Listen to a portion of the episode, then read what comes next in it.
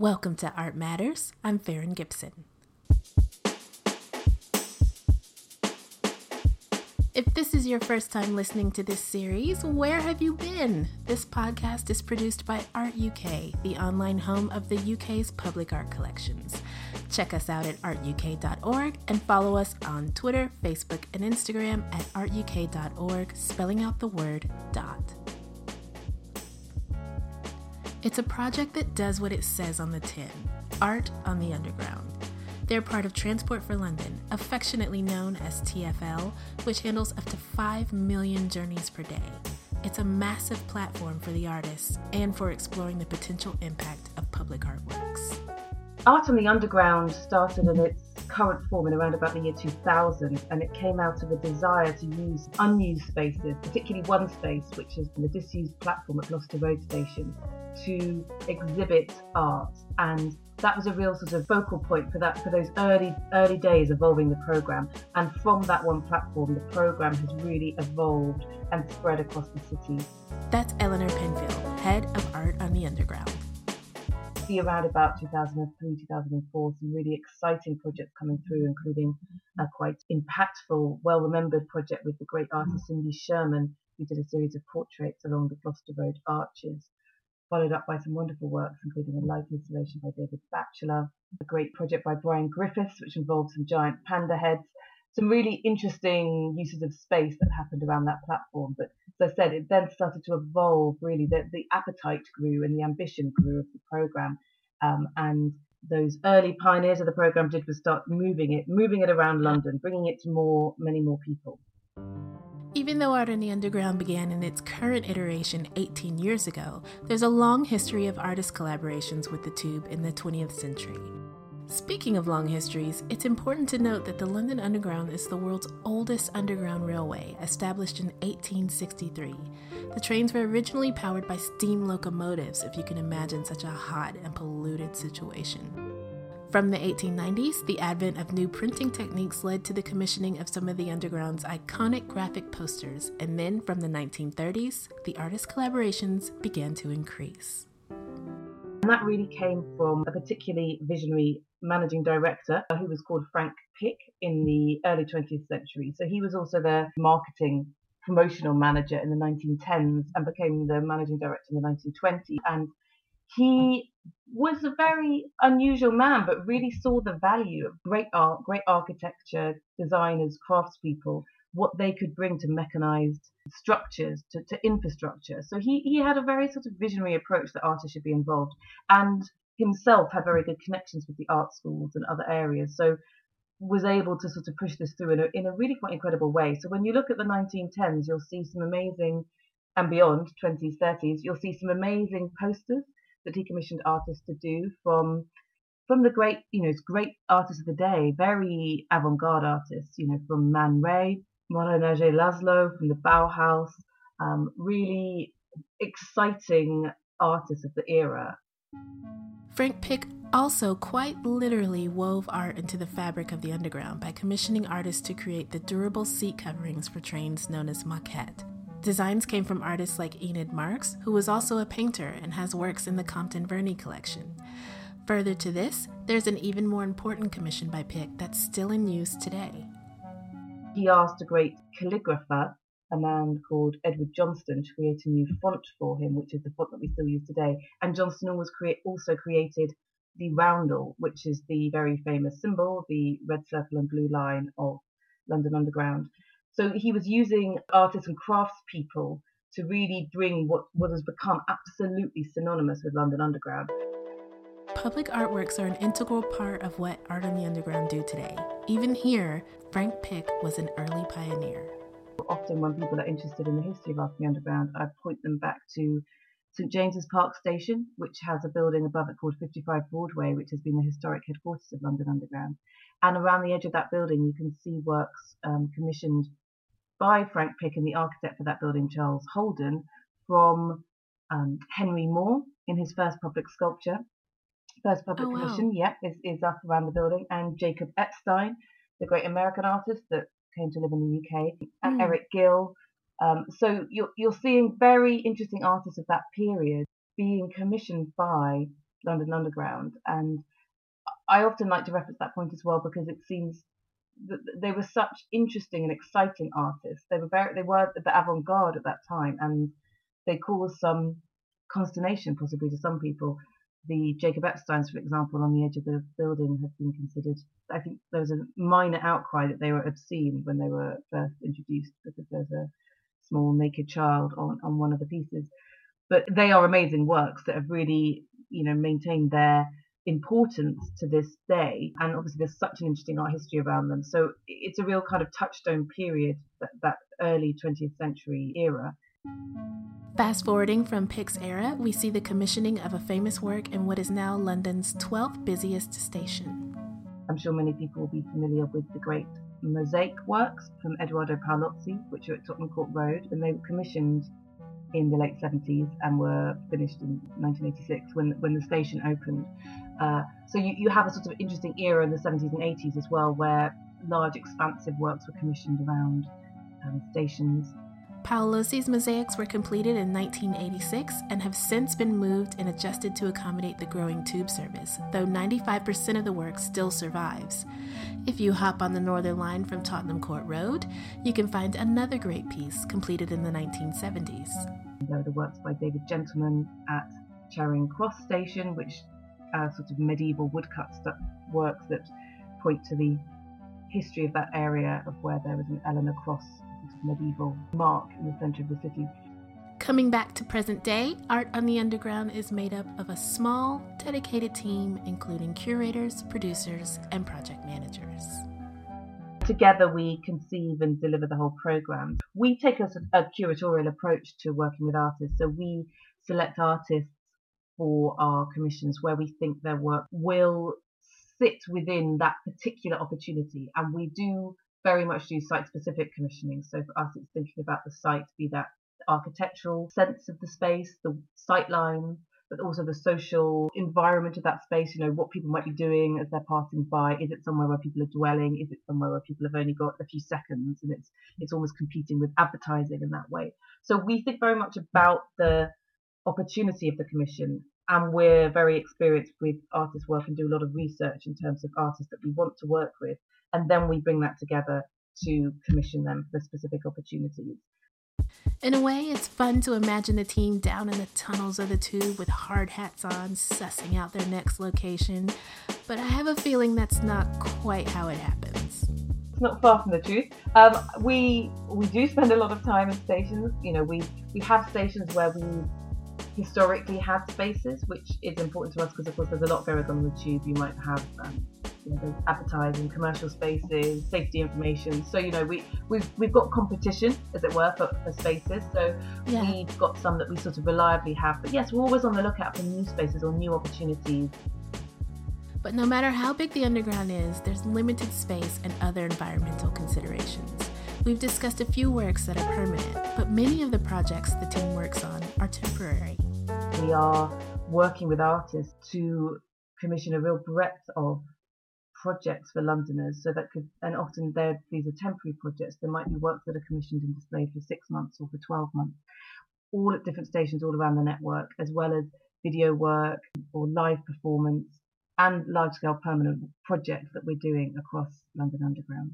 So you mentioned some works that are, um, I guess, in, in permanent collections, like the sculpture and that sort of thing. Do you do you find that anything that you have in a permanent collection tends to be affixed to a station or some way integrated into that station's design? Well, yes, I guess in terms of what art do we sort of own, there is that which is physically part of our of the buildings of the underground, and you can see that yes, those early Jacob Epstein works.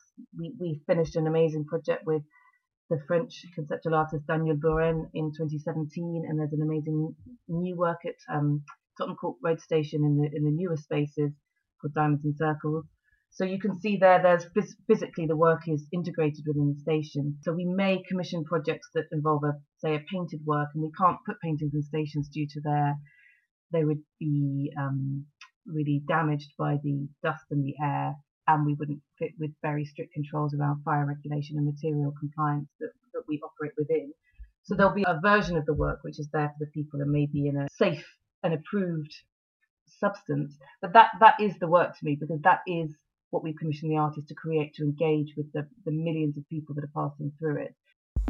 If you encounter a larger work, like an installation at Gloucester Road Station, it's fairly easy to recognize that as a commission by Art on the Underground. But there are other places to find collaborations that you may not think about.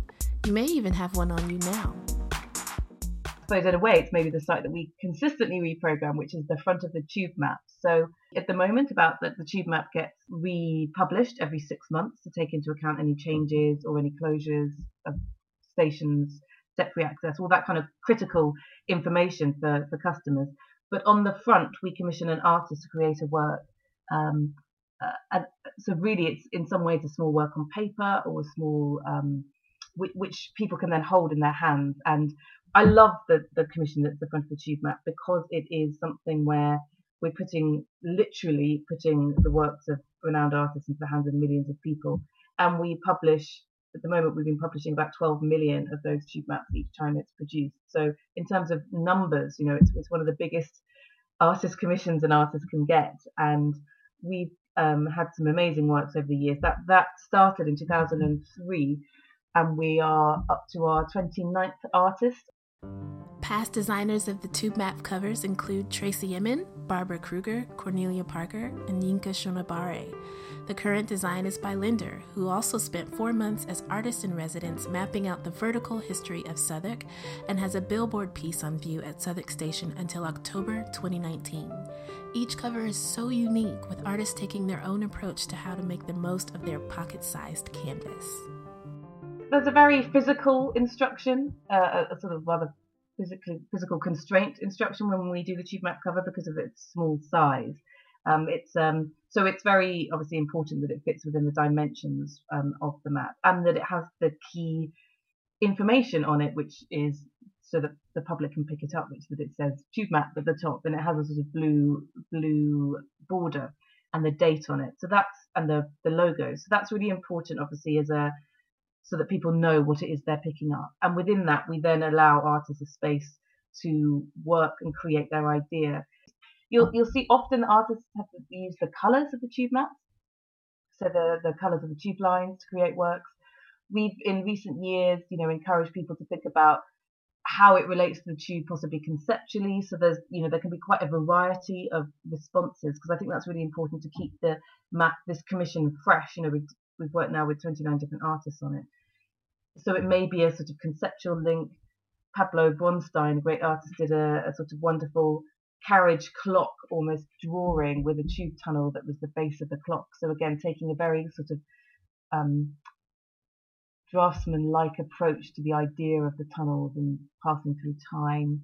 It makes you want to pay more attention when you pick up a map. And now I wish I'd been like collecting them over the years or something. yeah, I really recommend collecting them. Actually, we have um, it's a really sort of nice memento to have, and we have people who email us, you know, from around the world where we bring out the new tube map to say, can you send it to me or make sure that I pick that one up. So they're, they're a real, I mean, and they'll be, you'll have favourites amongst them, some of them which you love, some of them which you're like, eh, what's that about? And that's what I love about it. It's is that, and for everyone that's different. So there is no one design that everyone says that's that's my favourite. You know, it's always different, and that's the joy I think of reminding people that when you're doing working with contemporary art commissions, it's always something unexpected. There's another Easter egg I love that I've always been curious about, and I was excited to learn from Eleanor that a mysterious sign found in every tube station is actually part of an art series. We did a great work in 2013 from the artist Mark Wallinger, and it's called Labyrinth. And there's in fact one in every single tube station on the underground. So for anyone saying, well, is there any artwork in my station? There will be, if it's a London Underground station, you will have a labyrinth somewhere and it's a small enamel panel. I've seen a, those. Yeah, yeah, with like a black maze on it with a red cross. What is that? Well, there you go. You see, it's um, it's an artwork. So it's an artwork by Mark Wallinger, a really wonderful British artist, and it was commissioned in 2013 to mark 150 years of the of the tube, and it's a lab. So a labyrinth is a lot like a maze, but there's a there's a crucial difference that a labyrinth there's only one route route through it. There are no choices. You just have to follow from the start, from the outside to the inside. And in all cultures around the world, labyrinths have kind of grown up as a as a symbol, as a symbolic idea from um, early European cultures, Asian cultures, early cultures in the Americas. There's been this idea around the concept of a labyrinth, and you'll see in kind of Christian culture, and it's often used as a uh, as a stand-in for doing a pilgrimage that you walk through a labyrinth as a sort of contemplative act. So when Mark Wallinger was thinking of a symbol that he wanted to hit upon to I, that idea of journeying, of traveling, the labyrinth to him was a really wonderful kind of simple symbol. So every single one is different, and they're all numbered. So they'll say a number out of 270. So your station might say 55 out of 270. And they'll all be somewhere where you can go up and touch them.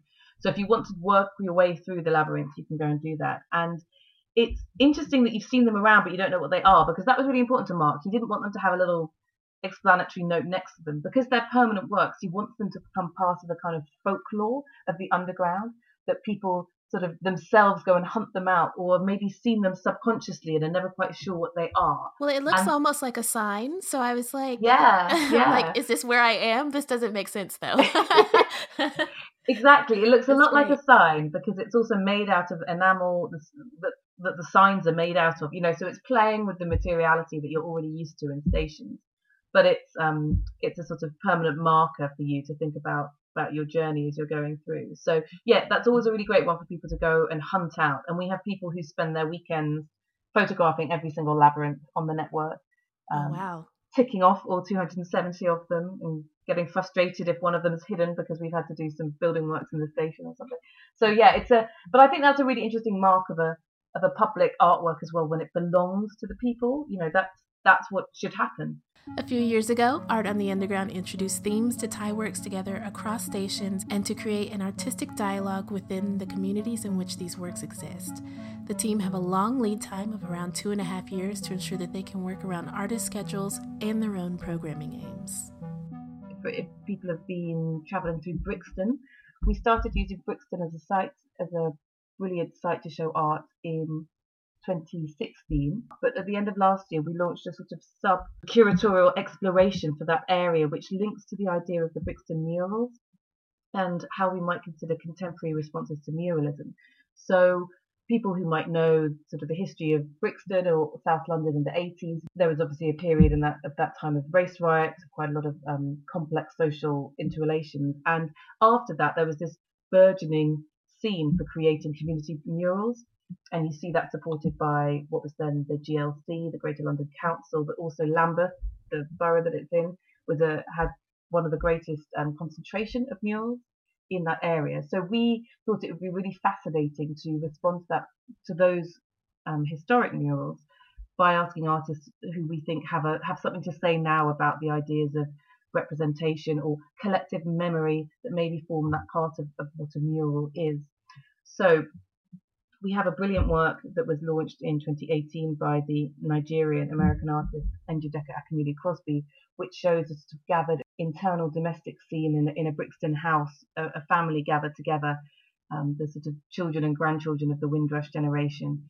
It's a beautiful, very complex work with lots of um, historic points of Brixton in the background through photos that she uses, which she calls photo transfers. But also around that, we've produced a sort of mural map that points to those historic murals around Brixton. So we're sort of expanding out there, and people can hopefully people who want to can find more and more out about the local area. And we're going to continue that theme of asking artists to explore the idea of muralism over the next two years.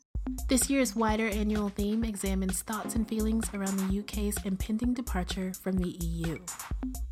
So our theme for 2019 is the idea of being on edge, uh, which I think we're all feeling a bit at the moment. There's a lot of change going on. We're kind of edging towards an uncertain future, and within that, we're thinking how you know edges can mean a lot of different things. Um, but they can mean borders, they can mean who's overlooked, who's unprotected, who's not seen, who's not heard, who's maybe lost in translation between two different uh, understandings, and how artists might kind of find utopian ideas amongst that. So we've got a really exciting year, starting with um, Aliza Nisenbaum doing a project at Brixton Station, which will be a mural up um, at the station entrance. We've got wonderful French artist Laure Prouvost doing a project for us this summer where she'll be making amazing signs and symbols that will be appearing all over the underground from east to west. Uh, we've got uh, a brilliant um, British artist Denzil Forrester will be doing a second work for us at Brixton towards the end of the year. Denzil was born in Grenada but grew up in the UK and has made the most amazing paintings from the kind of 80s era onwards around what was going on in London then and reflecting on it now. And Larry Achiampong, who is a, a brilliant um, British artist as well, will be doing a project for us in the autumn at Westminster Station. Um, he often explores ideas around kind of Afro-future, thinking around um, African utopian models of how we might create a better world for ourselves. So I think, I hope people will see lots of exciting, unusual things this year as they're traveling about. Imagine being a curator or project manager in an environment where you have 5 million opportunities for someone to interact with your work each day. It sounds like a phenomenal way to get people engaging with art. It's amazing how Transport for London has, you know, supported us over the long term. You know, we're part of Transport for London because you have to you have to have quite a lot of trust to bring in contemporary artists. You have to trust that something mm. amazing will come out, but you won't be able to anticipate necessarily what that is. And that is a real, you know, that's to me when public art works well, you know, when it when it's successful, when it's got that trust of the organisation around it that if you hold faith, amazing things will happen.